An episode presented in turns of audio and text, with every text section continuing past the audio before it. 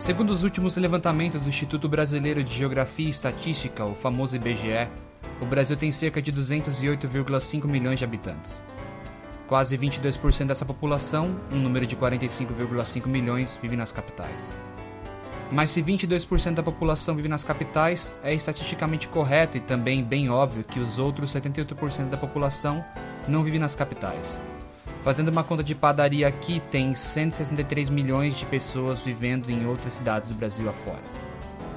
Eu sou o tipo da pessoa que quando eu tô conversando com meus amigos gringos, eu sempre falo pra eles assim, o Brasil de verdade não tá em São Paulo, não tá no Rio de Janeiro, não tá em Salvador. O Brasil de verdade você vê nas cidades do interior e também naquelas satélites em volta das capitais. Eu levo isso tão a sério, particularmente pra mim, sempre que eu vou pra algum país novo, eu sempre que possível tento reservar nem que seja um dia para sair fora da capital para ver como as pessoas daquele local vivem de verdade. O motivo de eu estar falando isso tem obviamente a ver com o nosso entrevistado de hoje. Leonardo Vinícius Jorge é mais um convidado da nossa série Jornada.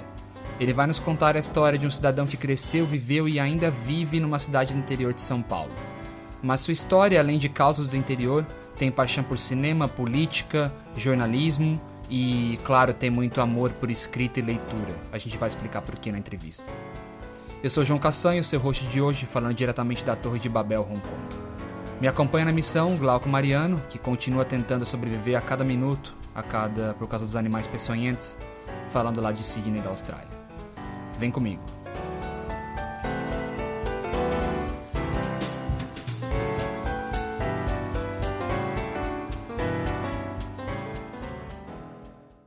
Beleza, pessoal. Vamos começar. E aí, Glauco, como é que estão as coisas? Cara, tudo bem. Por aqui tudo bem. Semana meio corrida, mas bora aí tocar. Conversa. E nosso convidado de hoje, o senhor Leonardo Vinícius Jorge, e também conhecido como Cebola. Como é que tá, Cebola? Bom dia, boa tarde, boa noite.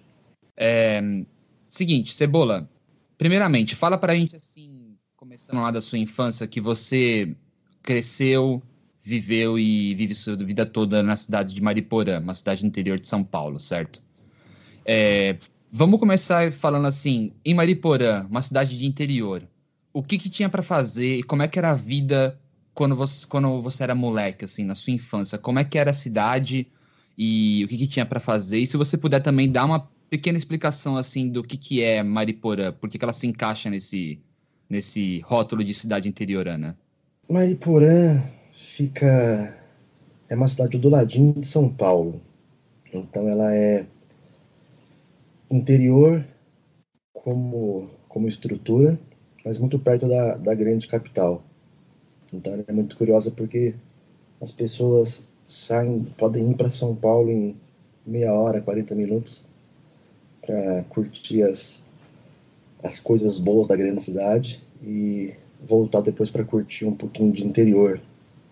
Então, não é tão interior como, talvez, Atibaia, que seja a cidade vizinha e seguinte, em que já é mais interior, inclusive, já é considerada pela região como interior.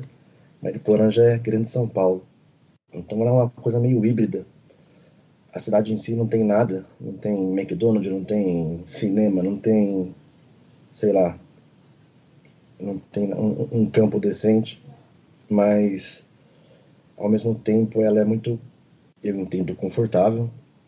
Eu gosto muito de mato, de silêncio. Então ela oferece um pouco disso, um pouco de metade área urbana e a sua proximidade com São Paulo, e metade um pouco de interiorzão. 30 minutos, 40 minutos de São Paulo, tem gente que leva mais do que isso dentro de próprio São Paulo. Então, acho que nesse sentido ela é muito, muito interessante de se viver. Inclusive para trabalhar. Quem quiser trabalhar em São Paulo, uma coisa muito rápida. Você sai de Mairiporã para São Paulo em meia hora, uma hora. Sei lá, quem tiver de moto vai mais rápido. E às vezes mais rápido do que alguém que está na Zona Leste até ir para a Zona Oeste ou para a Zona Sul. Então, ela tem essas duas vantagens que eu acho bastante interessante.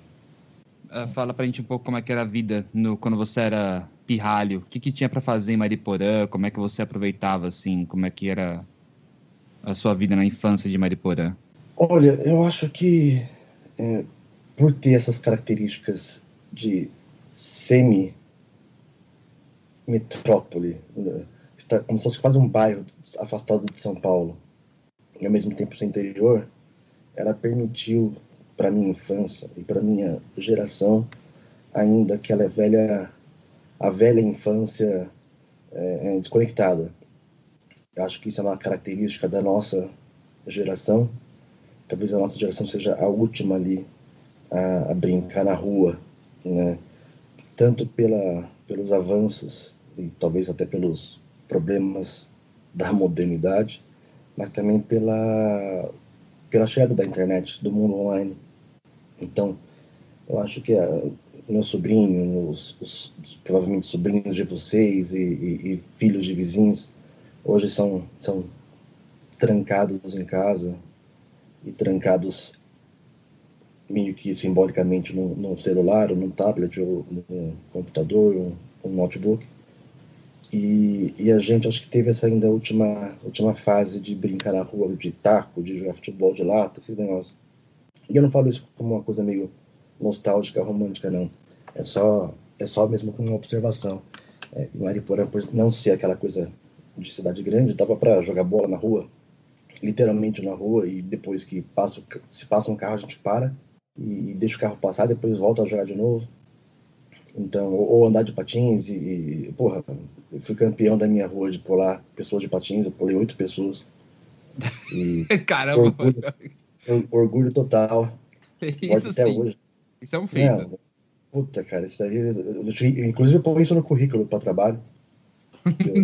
eu colocaria. Se eu fizesse isso, eu colocaria. A gente... Não, usava, tudo bem, usava uma lombada como impulso, mas mesmo assim... Eu acho que não pode tirar o mérito. Não, mas no currículo sabe como é que é, né? A gente fala a parte que a gente quer destacar, né? Que fala que você só fala que você pulou 8 pessoas. Você não precisa falar que tinha uma rampa pra ajudar. Não. Se perguntar, eu falo, mas se não perguntar... Mas eu acho que pra mim, eu entendo muito saudável. É uma coisa que eu vou tentar fazer também com o meu moleque. Onde eu moro, no bairro que eu moro... Assim, a casa onde eu moro, ela parece uma micro chácara dentro de um bairro meio que normal. Isso já permite também ficar ali numa estradinha de terra, pisar no barro, tentar trepar em árvore. Eu acho que tentar permitir esse tipo de convivência que eu acho bastante interessante. Eu não tenho essa visão romântica e negativa de que o contato das crianças com o mundo dos touchscreens seja uma coisa exatamente ruim, destrutiva, que vai matar a humanidade. Eu acho que ela traz um monte de vantagens também. Acho que o ideal é misturar um pouco disso, dos dois mundos, do offline e do online. Acho que nem só online, nem só offline. E para a minha infância, eu imagino que a de vocês também, vocês tiveram essa oportunidade de ter essas experiências. Porra, brincar de esconde-esconde no meio da praça que fica no centro da cidade e não ser... ter perigo de ser sequestrado para ter seus órgãos vendidos no exterior, na Austrália. Eu acho que... Hoje... Ou tinha, né? Porque a gente também sofria do medo dos anos 90, né? Que era o medo da Kombi que tinha... Como é que era a história mesmo? Era a Kombi de palhaço que sequestrava a criança para pegar órgão? Era essa a história, não era? Uma coisa assim? Tinha algumas lendas que, assim, eu não acho que o mundo hoje está realmente, literalmente, mais violento do que há 15 ou 30 anos atrás. São só, acho que, violências diferentes. Mas talvez seja um pouco mais seguro por outras dinâmicas da sociedade, né? Era mais fácil, talvez, para os pais tomarem conta, a rotina de trabalho era um pouquinho diferente, ou a própria estrutura da cidade de Mairiporã hoje é muito maior do que era antes, e ainda assim é uma cidade pequena hoje, na parte urbana. Então, eu acho que essas mudanças de geração para geração são inevitáveis, mas eu acho que a nossa geração pegou, sim, provavelmente a última leva de brincadeiras offline.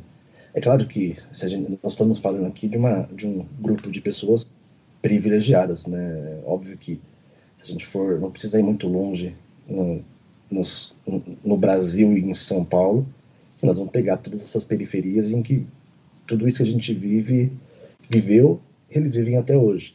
Mas como talvez classe mediana essa galera aí que não é nem rica nem pobre, provavelmente a nossa geração foi a última a explorar as ruas como um grande parque de diversão ou como um grande quintal da nossa casa.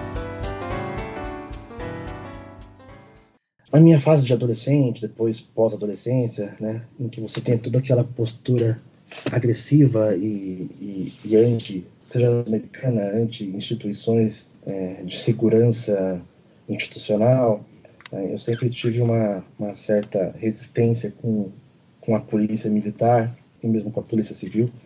E aí a gente sabe que temos muitos problemas nessas instituições.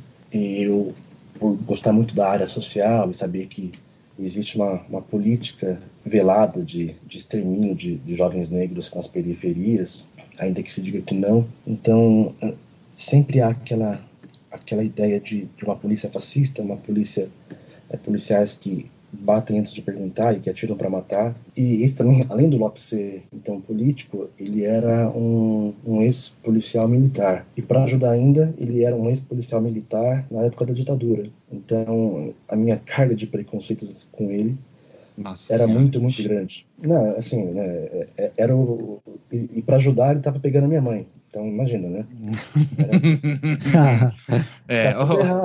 Tava tudo errado, né? Tá tudo errado. E aí, assim, a minha aproximação com ele me fez conhecer não só a ideia de político honesto, mas também de uma pessoa extremamente doce, assim. Eu nunca vi o Lopes levantar a voz. Ele é o Glauco, que não conhece. O Lopes, ele era um negão enorme, assim, muito alto, com a voz grossa, muito grossa. E, ao mesmo tempo, era um cara extremamente bem-humorado e falava doce. E era quase que um bebezão, assim. É difícil pensá-lo como um policial militar. E isso também me ajudou a quebrar essa imagem de alguém... Ou militar clássico, né? Agressivo. Isso me preocupou, por exemplo, quando ele e minha mãe passaram a ficar juntos, já que eu tinha essa preocupação dele ser agressivo com a minha mãe. E, na verdade, quem sofreu na mão... ele sofreu na mão dela. Minha mãe era muito mais militar do que ele, assim, era muito mais, botava ele para fazer as coisas que ele só queria dormir na rede. Isso também ficou mais evidente quando ele faleceu, porque como ele era policial militar, então com o falecimento tem muitos trâmites burocráticos na polícia militar para conseguir a pensão, e eles eram casados só no como união estável, então tivemos que pegar um monte de documentação. Isso. E na sede da Polícia Militar, várias vezes, para apresentar vários documentos, para provar que, de fato, eles tinham essa relação. E lá, conversar com os policiais militares e vê-los como pessoas comuns, e gentis e doces. É importante separar a imagem da instituição da imagem do profissional, né? Ainda que o profissional que está lá atirando na rua, na favela, é o mesmo que está sendo uma pessoa doce quando trabalha administrativamente, mas é separado, né? Assim, você pode considerar a instituição como algo violento e, de certa forma, inclusive fascista, mas as pessoas não. Pelo menos, claro, algumas pessoas são, de fato, malucas com uma arma na mão. Mas me ajudou também a quebrar, aí já no final, né? O Lopes faleceu ano passado, mas ainda assim ele acabou, até ele na sua morte ainda continuou me ensinando algumas coisas, e esse contato que ele me forçou a ter com toda uma corporação por conta da burocracia, e conhecer as pessoas, os policiais militares como seres humanos que são seu vizinho, seu parente distante, seu amigo, e são pessoas comuns. Então até aí ele me ajudou a quebrar alguns preconceitos. Muita gente acaba generalizando em diversos aspectos tudo, né? E principalmente hoje em dia nessas brigas de política e tal. E em vez de analisar caso a caso, né? Acho que isso é interessante que você contou exatamente isso. Você tinha um preconceito ali e com essa sua experiência você pôde quebrar diversos, né? Nessa parte de política... como que surgiu o seu interesse por jornalismo e quando foi mais ou menos isso? É uma pergunta difícil, porque acho que não existe aquele estalo do que você quer ser, o que você quer ser. Eu acho que foi um pouco aos poucos, com essa ideia, essa tentativa de descobrir o que você gosta, você tem aptidão, também, né, é uma série de fatores que você tem que ticar, seja o que você gosta, mas você também não adianta fazer se você gosta se você não tem aptidão, e se é possível, se tem mercado. Enfim, eu entendo que eu tenho uma facilidade para escrever, uma facilidade para ler, gostar de saber um pouco de tudo. Eu acho que foi meio que natural esse interesse por discutir um pouco mais de política. Tudo isso acho que ajuda a livrar para um caminho. Mas também são caminhos que seguem outras ruas e outras avenidas. Então, está sempre em mutação, né? Eu consegui uma bolsa na época do papai Lula pro Prauni. Papai Lula, né? Lula livre e... Lula livre, né? E Viva Leme. O santo, né? O santo. E coloquem a Dilma de novo. Vamos colocar a Dilma de novo. Para completar o mandato, né, pô? A santa aí, também, né? Outra santa também. Outra santa também.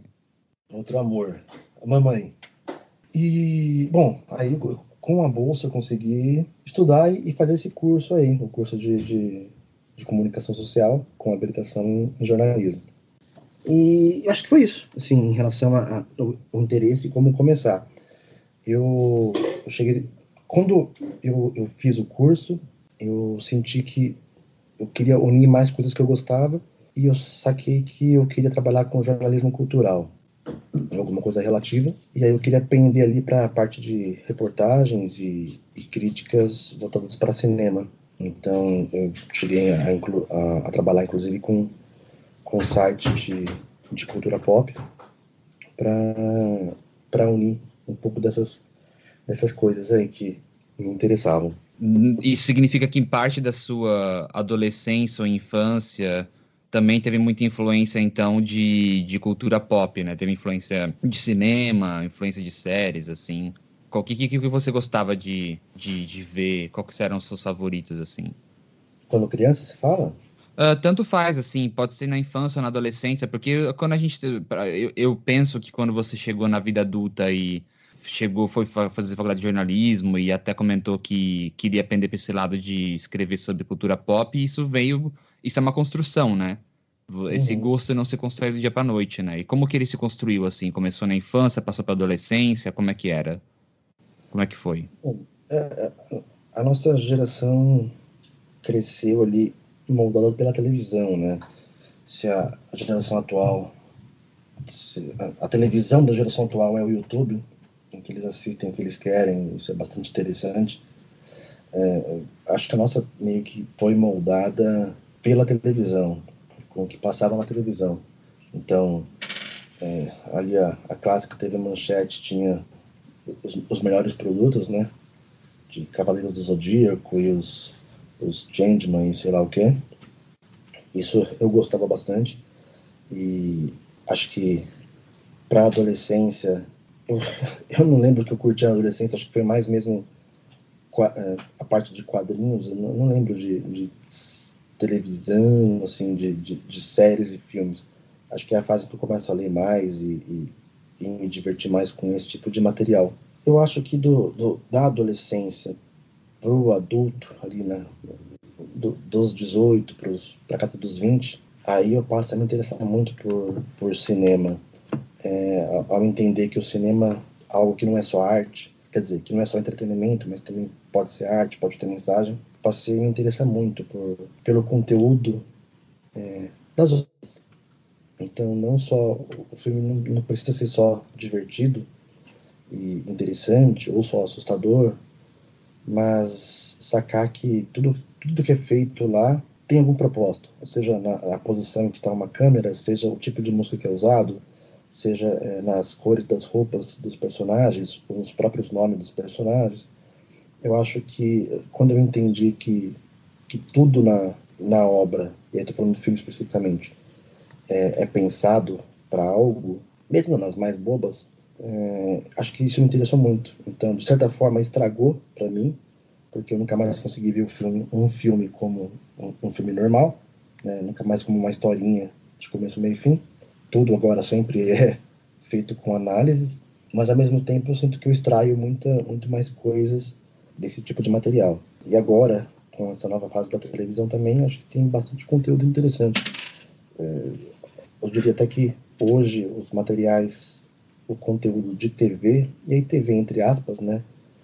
Bota aí Netflix e Amazon e HBO, não como algo daquela televisão retangular na nossa sala, mas até num celular. Eles, hoje, acho que dá para dizer que o conteúdo é muito mais interessante que o cinema americano. E hoje acho que está bem interessante de ver isso.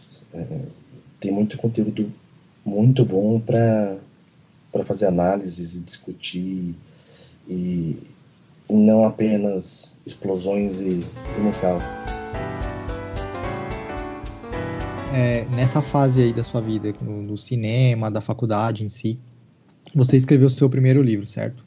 E ele foi baseado como um material do seu TCC, é isso mesmo? Você pode explicar um pouco como foi esse processo? Sim. No último ano do curso, né, a gente faz o trabalho de conclusão do curso.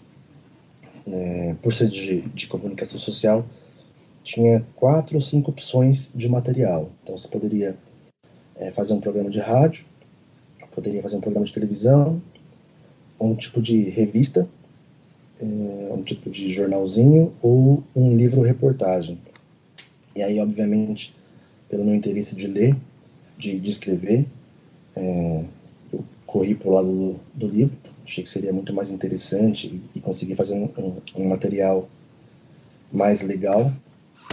E aí eu consegui. Você teria que convencer os professores, né? Porque é limitado, não pode todo mundo fazer livro, não pode todo mundo fazer televisão.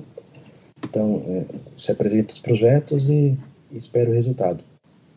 E aí eu fiz, então, um livro-reportagem, que é uma grande reportagem, uma reportagem que não cabe numa página só, né? É uma pesquisa grande. E eu optei como tema as influências do ataque terrorista do 11 de setembro no cinema americano. Mas eu queria algo que fosse mais subjetivo, assim, né? Eu comecei, acho que em 2008, 2009, a pesquisar e escrever alguma coisa. Então já tinha meio que 6, 7, 8 anos dos atentados. Então, o cinema americano, ele meio que tentou esconder, assim, essa ferida nos primeiros 5 anos. Nunca teve nada relacionado a 11 de setembro. Mas ali para 2005, 2006, começou a ter obras, assim. Teve aquele filme Torres Gêmeas, com Nicolas Cage. No mesmo ano teve aquele do avião também, que caiu. Então, tem esses filmes que falam diretamente do atentado. Eu não tinha esse interesse. Eu queria saber como que o cinema americano falou sobre o atentado, mas sem falar sobre o atentado.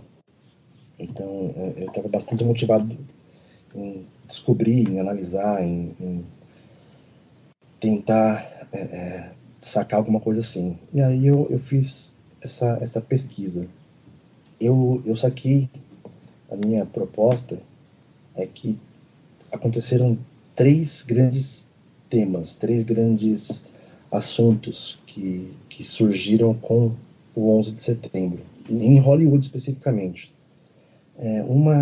Muitos filmes que abordaram a sensação de medo, de paranoia. Eu vi também muitos filmes americanos, filmes hollywoodianos, que passaram a fazer críticas ao próprio governo americano e ao próprio estilo de vida americano. E um terceiro tema sobre filmes que passaram a adotar o estereótipo do vilão árabe, muçulmano, terrorista, como um perigo para as histórias, como a força de perigo das histórias. Deixa eu partir agora para o seu segundo livro. Após concluir o seu projeto, né, na universidade, você lançou o primeiro livro. E esse segundo livro, você pode explicar para a gente como surgiu a ideia e um pouco sobre como é o livro? Vamos falar de coisa boa? Vamos falar de TechPix? Bora! Bora! O Averno um livro que eu escrevi recentemente. E estou em campanha para ver se eu consigo pegar o Nobel de Literatura. Então, vai conseguir. Fazendo entrevistas em podcast é o caminho para ir. Mas com certeza. E, bom, Averno, ele surgiu ali lá para 2006, 2007. Inicialmente, ele seria um HQ. O projeto inicial era eu fazer escrever HQ e um amigo desenhar. E aí eu cheguei a fazer uns 3 capítulos de roteiro de como seria a HQ. Mas aí esse amigo faleceu. Nossa, que bad. Faleceu no meu coração. E aí ele... Nossa, e deu uma virada nessa história de repente. Eu falei, nossa, mano, que bad. Ele faleceu no meu coração. Aí eu interrompi a ideia do livro, mas ele ficou guardado no coraçãozinho, e eu fui, assim, mas ele nunca saiu de mente, né? Então eu sempre fui anotando algumas ideias e pensando se um dia fosse fazer, eu escreveria. Passou um tempo, eu pensei em escrever novamente. E aí, quando eu comecei a botar no papel, eu conheci o mangá Death Note. E aí me broxou de novo, porque eu achei a história um pouco parecida com a de Averno. Uhum. Assim, desconsiderando as diferenças culturais, né, japonesa, oriental e a nossa, a ideia de punição e entidade religiosa envolvida, assim, eu achei que estava muito semelhante. E aí me broxou novamente, porque não queria que fosse algo parecido. Não queria fazer algo que já foi contado. Uhum. E aí, novamente, eu guardei na lixeira do computador.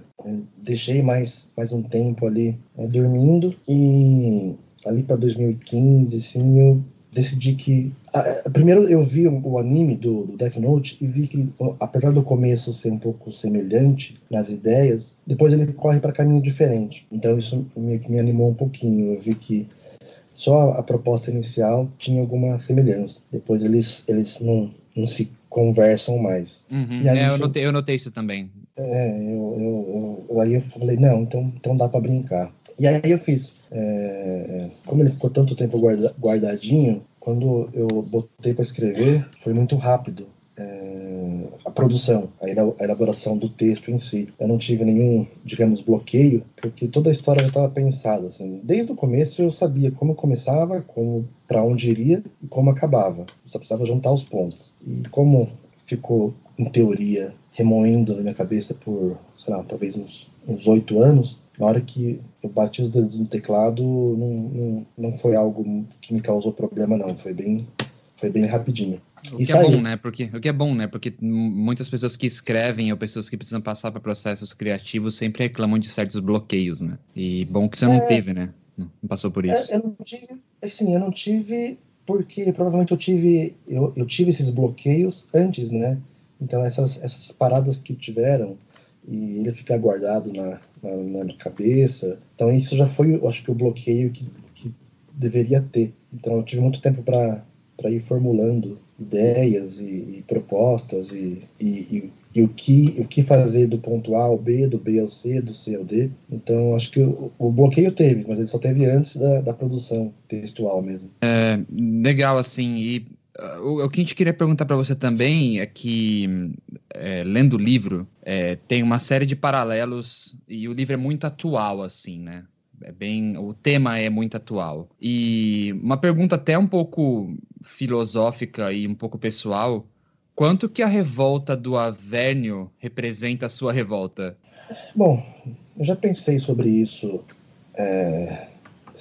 psicanaliticamente, e se o Averno é uma expressão da minha personalidade ou das frustrações, eu diria que sim e não. Primeiro porque a história, na verdade, ela é antiga, sim. Ela não reflete, inicialmente, o momento atual.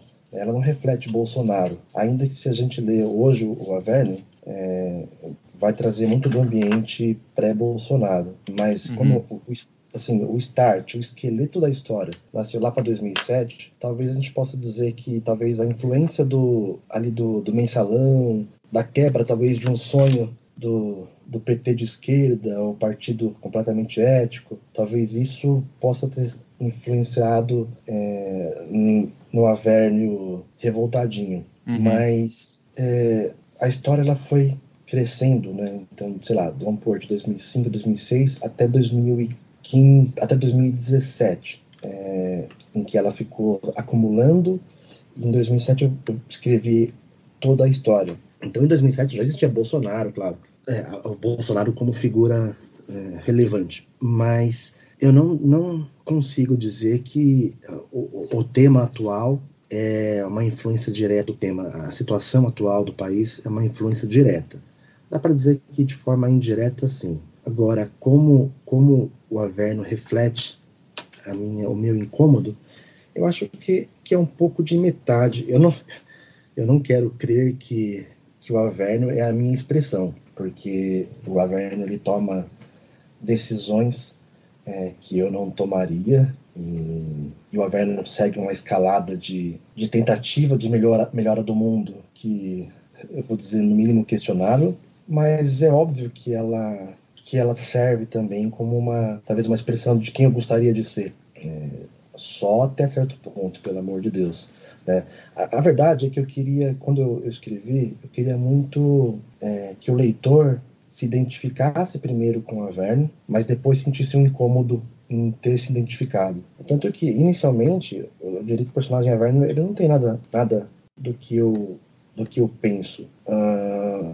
Como um exemplo, o Averno, eu diria que ele é um cara ali de classe média. O Averno é o cara que vestiria a camiseta amarela do Brasil e bateria a panela. Né? Ele é o cara que... O Glauco, não esse Glauco aí, o nosso amigo, o outro amigo Glauco, ele fez uma leitura que eu jamais teria feito, eu jamais tinha feito, que o Averno provavelmente votou no Bolsonaro. E para mim faz muito sentido. Não como um cara fascista, não como um cara que odeia fascista, homofóbico, racista, mas como aquela classe média que não aguenta mais o petismo e acha que precisa colocar alguém mais agressivo para melhorar esse país. Eu acho que o Averno é um pouco disso. E eu não sou isso. Né? O Averno, no momento do livro, ele diz aquela frase linda de que direitos humanos são para humanos direitos. E eu também discordo lindamente disso. Então, nesse sentido, o Averno não tem nenhum traço da minha personalidade. Ao mesmo tempo, eu queria que o Averno tivesse esse traço que todos nós temos talvez de um pouco de desencanto com a política, de querer mudar o mundo, mas não saber como. Então, eu diria que talvez o Averno tenha uns 20% de alguma expressão inconsciente minha. Pelo menos eu quero crer nisso, porque eu não vejo o Averno como um herói. Uhum. E... falando assim, um pouco do livro sem dar spoilers, tem um momento do livro que existe uma transição do personagem principal do ativismo para uma coisa que seria tipo seria um niilismo, né? Seria uma como é que eu vou dizer assim, uma mudança de visão do mundo, né? Niilismo, no caso, no sentido de ver tudo meio negativamente, assim, né? E... sim. Puxando um pouco da outra pergunta, tem algo pessoal nisso? Você mencionou, por exemplo, que porque eu gostei da parte que você mencionou que tem um pouco a ver com o seu ponto de vista naquele momento que todo mundo se decepcionou, né, com 2000 e alguma coisa, quando aconteceu o começo do Mensalão, e todo mundo que votou no PT na época votou pelo fim de engavetar processos, votou pelo fim do engavetador geral da República, votou pelo fim do Tudo Acaba em Pizza, e de repente a gente botou no poder um partido que era igual aos outros, né? E eu gostaria de saber, assim, explorando um pouco mais, assim, isso tem a ver um pouco com a sua visão? Sim e não. Porque tem que considerar que, apesar da história ter nascido em 2007, e como o livro acaba hoje, o final do livro é exatamente como eu imaginei lá em 2007, então a estrutura principal, o argumento, ele se manteve o mesmo. Então a gente pode dizer que eu fui fiel à origem da ideia do livro. Mas a gente tem que lembrar que eu passei anos sem escrever, apenas acumulando ideias. Então, se a gente pensar que de 2007 para 2017 são 10 anos, a gente muda muito em 10 anos. E provavelmente as experiências que foram se acumulando desde do Brasil, entre aspas, um Brasil comunista, né, como alguns acreditam que o Brasil foi, até o Brasil comunista que deu mais lucro para banco que nunca, né? Exato. Eu sempre costumo dizer também, eu faço isso como piada, né? O PT é o partido mais incompetente do mundo, né? Em vários sentidos, inclusive, mas entre eles em implantar uma ditadura bolivariana comunista, né? Porque os caras ficaram 16 anos no poder e não conseguiram colocar o comunismo em prática, né? São os comunistas mais atrapalhados, né? Do mundo, né? E aí a gente colocando nessa pedra de... Se o livro nasceu com o PT comunista e dormiu e morreu e acabou, foi concluído com o Brasil fascista, aí exagerando nos dois tópicos, muita coisa aconteceu. E isso se reflete, inevitavelmente, sobre muito do que acontece no livro. Sim, eu concordo que o Averno sai de um ativismo para parar num niilismo, mas... eu não acho que isso também se reflete no meu modo de ver, não. Pelo amor de Deus, se a pessoa achar que... Eu, na verdade, já não quero nem... Quem lê Averno, eu espero que ela não se simpatize com o que acontece no livro. Porque senão, acho que eu não consegui passar a ideia que eu queria. Eu não acho que... A minha ideia principal não era fazer uma crítica ao brasileiro, mas acho que uma crítica ao ser humano. Eu acho que eu falo muito mais sobre a corrupção humana do que com a corrupção brasileira. Eu digo isso, inclusive, ali nos capítulos finais. O Averno fala sobre isso. O Averno fala sobre os europeus supostamente modelos, mas que fizeram e fazem muita cagada ainda. Os americanos, como a grande nação, que fez e faz muita coisa errada. Então eu acho que é meio que uma reflexão sobre, talvez, o Homo sapiens. Eu acho que essa classe aí de animal deu muito errado. Mas eu não acho que a solução e a postura do Averno seja a melhor, não. Eu diria que ele serve para lembrar que há outros caminhos a serem tomados e não o que ele toma. Eu diria que é isso. Eu acho que funciona mais como talvez uma crítica ao niilismo do que uma apologia ao niilismo. Eu acho que faltou... A gente está falando, fazendo análises do Averno, mas nós não falamos, pelo menos a sinopse, né? Acho que é importante dizer... Isso. E na verdade eu pedi exatamente isso, para você dar uma introdução. A gente tá falando bastante aqui. Fala um pouco do que é o livro, assim, a parte que tá na cena, a parte que tá disponível para todo mundo ler e se interessar pelo tópico. Fala o que é, do que se trata o livro. Tá, o Averno é um cara. O cara se chama Averno, é um nome bem estranho mesmo, e problema seu se você não gostou. O Averno, ele é um cara muito religioso, católico, muito religioso, e que ele tem a filha sequestrada. Uma filha de 5, 6 anos, sequestrada. Ele não consegue dinheiro a tempo para pagar e os caras matam a menina. Isso não é spoiler, porque isso está no primeiro capítulo. E essa situação, essa desgraça, mexe muito com a fé dele, porque ele tem uma fé muito forte em relação a Deus, ao Deus católico, mais específico.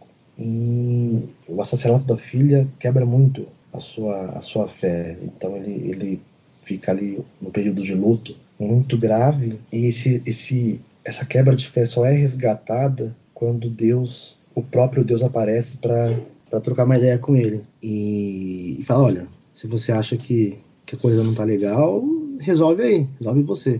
E aí Deus faz uma proposta de que ele poderia fazer o que quisesse para melhorar o mundo, que qualquer coisa que ele fizesse não seria um crime, não seria um pecado. Então, mesmo que ele matasse alguém, isso não constaria como um pecado no seu currículo de vida, e ele iria processar de qualquer jeito. Qualquer atitude que ele cometesse, ele estaria com a entrada no céu garantida.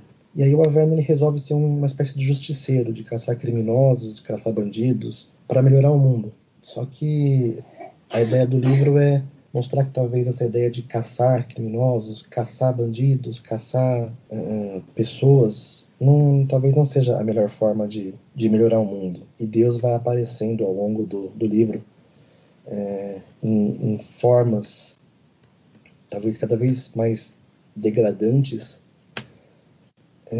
para tentar avisá-lo de que talvez a atitude de ser um herói, um justiceiro religioso não está funcionando muito não. Estou tentando aqui, é difícil você falar da própria obra, porque dá medo de falar spoilers, e acho que tem bastante spoilers, então basicamente é isso. Não, acho que tá bom, acho que dá pra gente já ter uma boa ideia, assim. E uma outra coisa que eu queria perguntar para você, para a gente já partir para as perguntas finais, os títulos os títulos dos capítulos, eles fazem diversas referências à Bíblia, ao Corão, filmes e uma série de coisas assim. Inclusive tem, no final do livro tem uma espécie de um guia só para fazer a referência do capítulo, né? Então você fala assim, por exemplo, assim, o título do capítulo é, sei lá, Isaías, capítulo 3, versículo 2, entendeu? E as pessoas, e eu quero saber, e o que eu gostaria de saber é, você fez bastante pesquisa para isso ou tinha coisas que já estavam na sua cabeça? Como é que foi esse processo de pesquisa para essas referências? Um pouco dos dois, na verdade. O livro, como ele levou tempo para ser feito, várias ideias foram nascendo, algumas morrendo e outras sendo modeladas.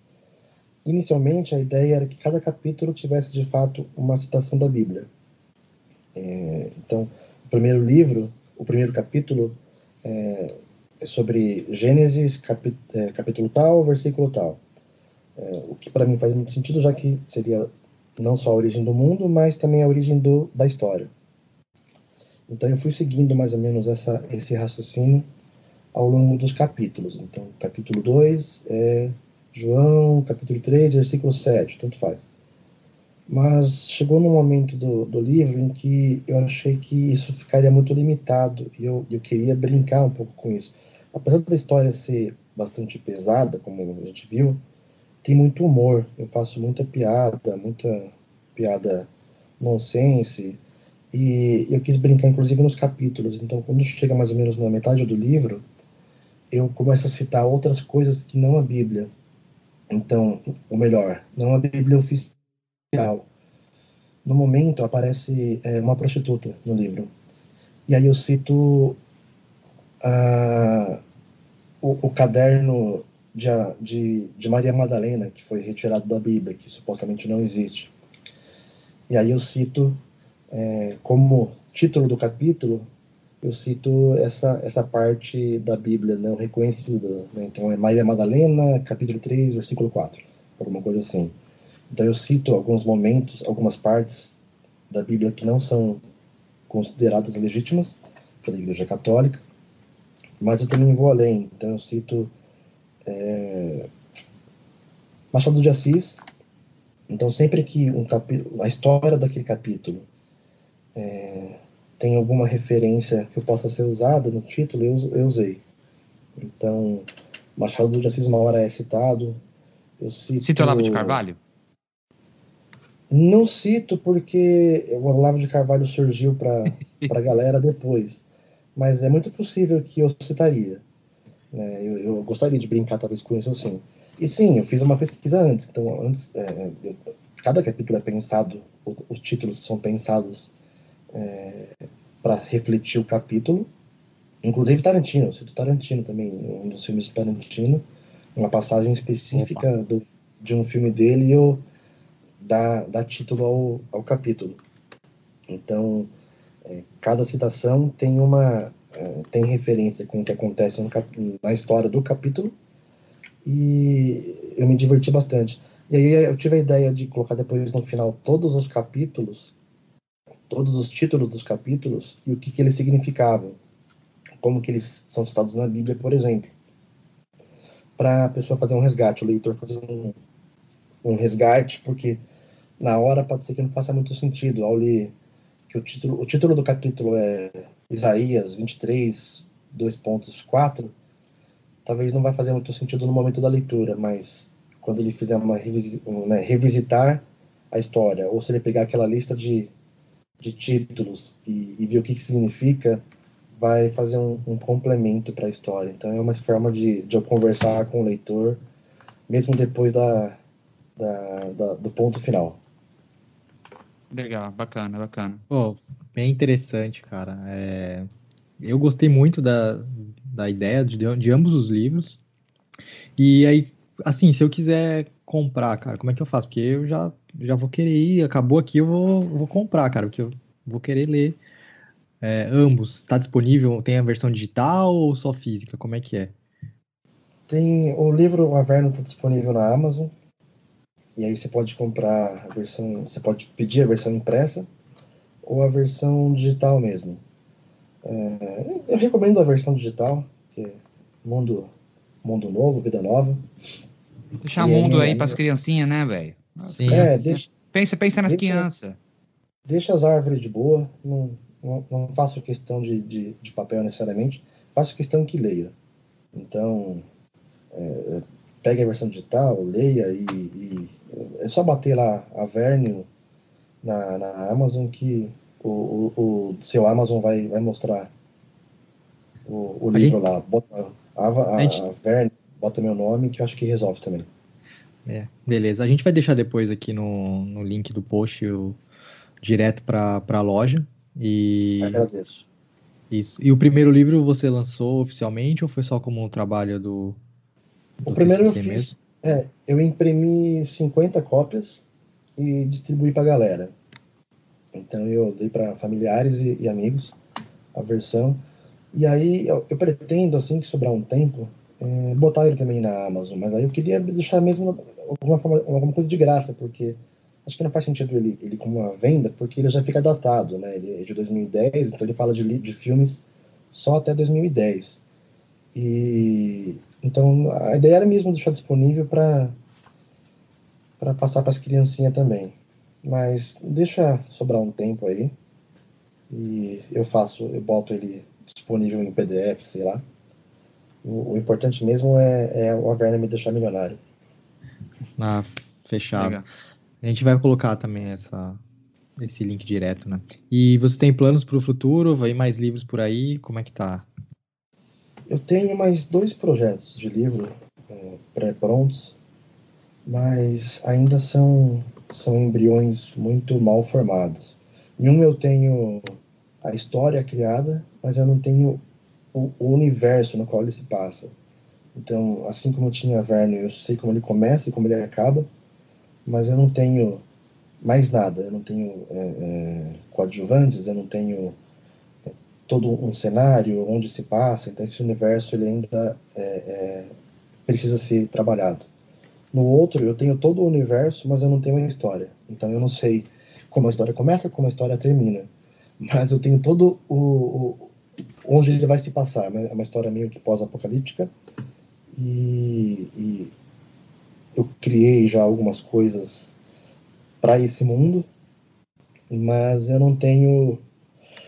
a linha narrativa ainda. Então eu tô nessa fase ainda de deixar, já tentei botar no papel as duas coisas e os 2 projetos e não saíram ainda.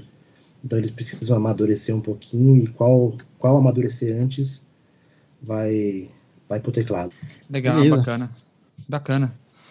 Então acho que com isso aí a gente pode encerrar por aqui. Vamos encerrar a entrevista. Obrigado pela sua participação, Cebola. Como a gente já falou, a gente vai deixar todos os links para a compra do Averno, tudo que você falou aqui, inclusive algumas referências. Na abertura, eu falei um pouco sobre alguns dados do IBGE, eu vou colocar também isso no link do post, da onde eu achei minha fonte. E fala aí, faz o seu... Você já fez o jabá, né, praticamente, falando para as pessoas comprarem Averno e lerem. E se você quiser deixar algum contato, quer deixar mídia social, quer deixar Twitter, Facebook, quer deixar algum contato, aí é só o momento de brilhar. Eu que agradeço o convite, foi muito gostoso. Peço só desculpa que eu não consegui antes, porque estava fazendo o moleque dormir. E é incrível como eles lutam de forma espartana contra o sono, né? É incrível, assim. Eles lutam junto, eles inventam brincadeira na cama, assim, quase olho fechando, eles vão, levantam, inventam uma brincadeira. e aí era para ter gravado antes, não consegui, peço desculpas, mas não, agradeço o convite e espero que muita gente ouça e principalmente que muita gente leia. Divulgue aí o livro para sua tiazinha religiosa, acho que seria muito legal se uma tiazinha religiosa ler. Eu tenho dois colegas que leram o livro e pararam na metade porque acharam muito forte.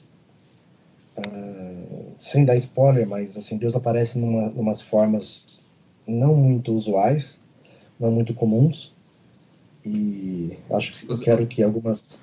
Os diálogos com Averno e Deus são maravilhosos.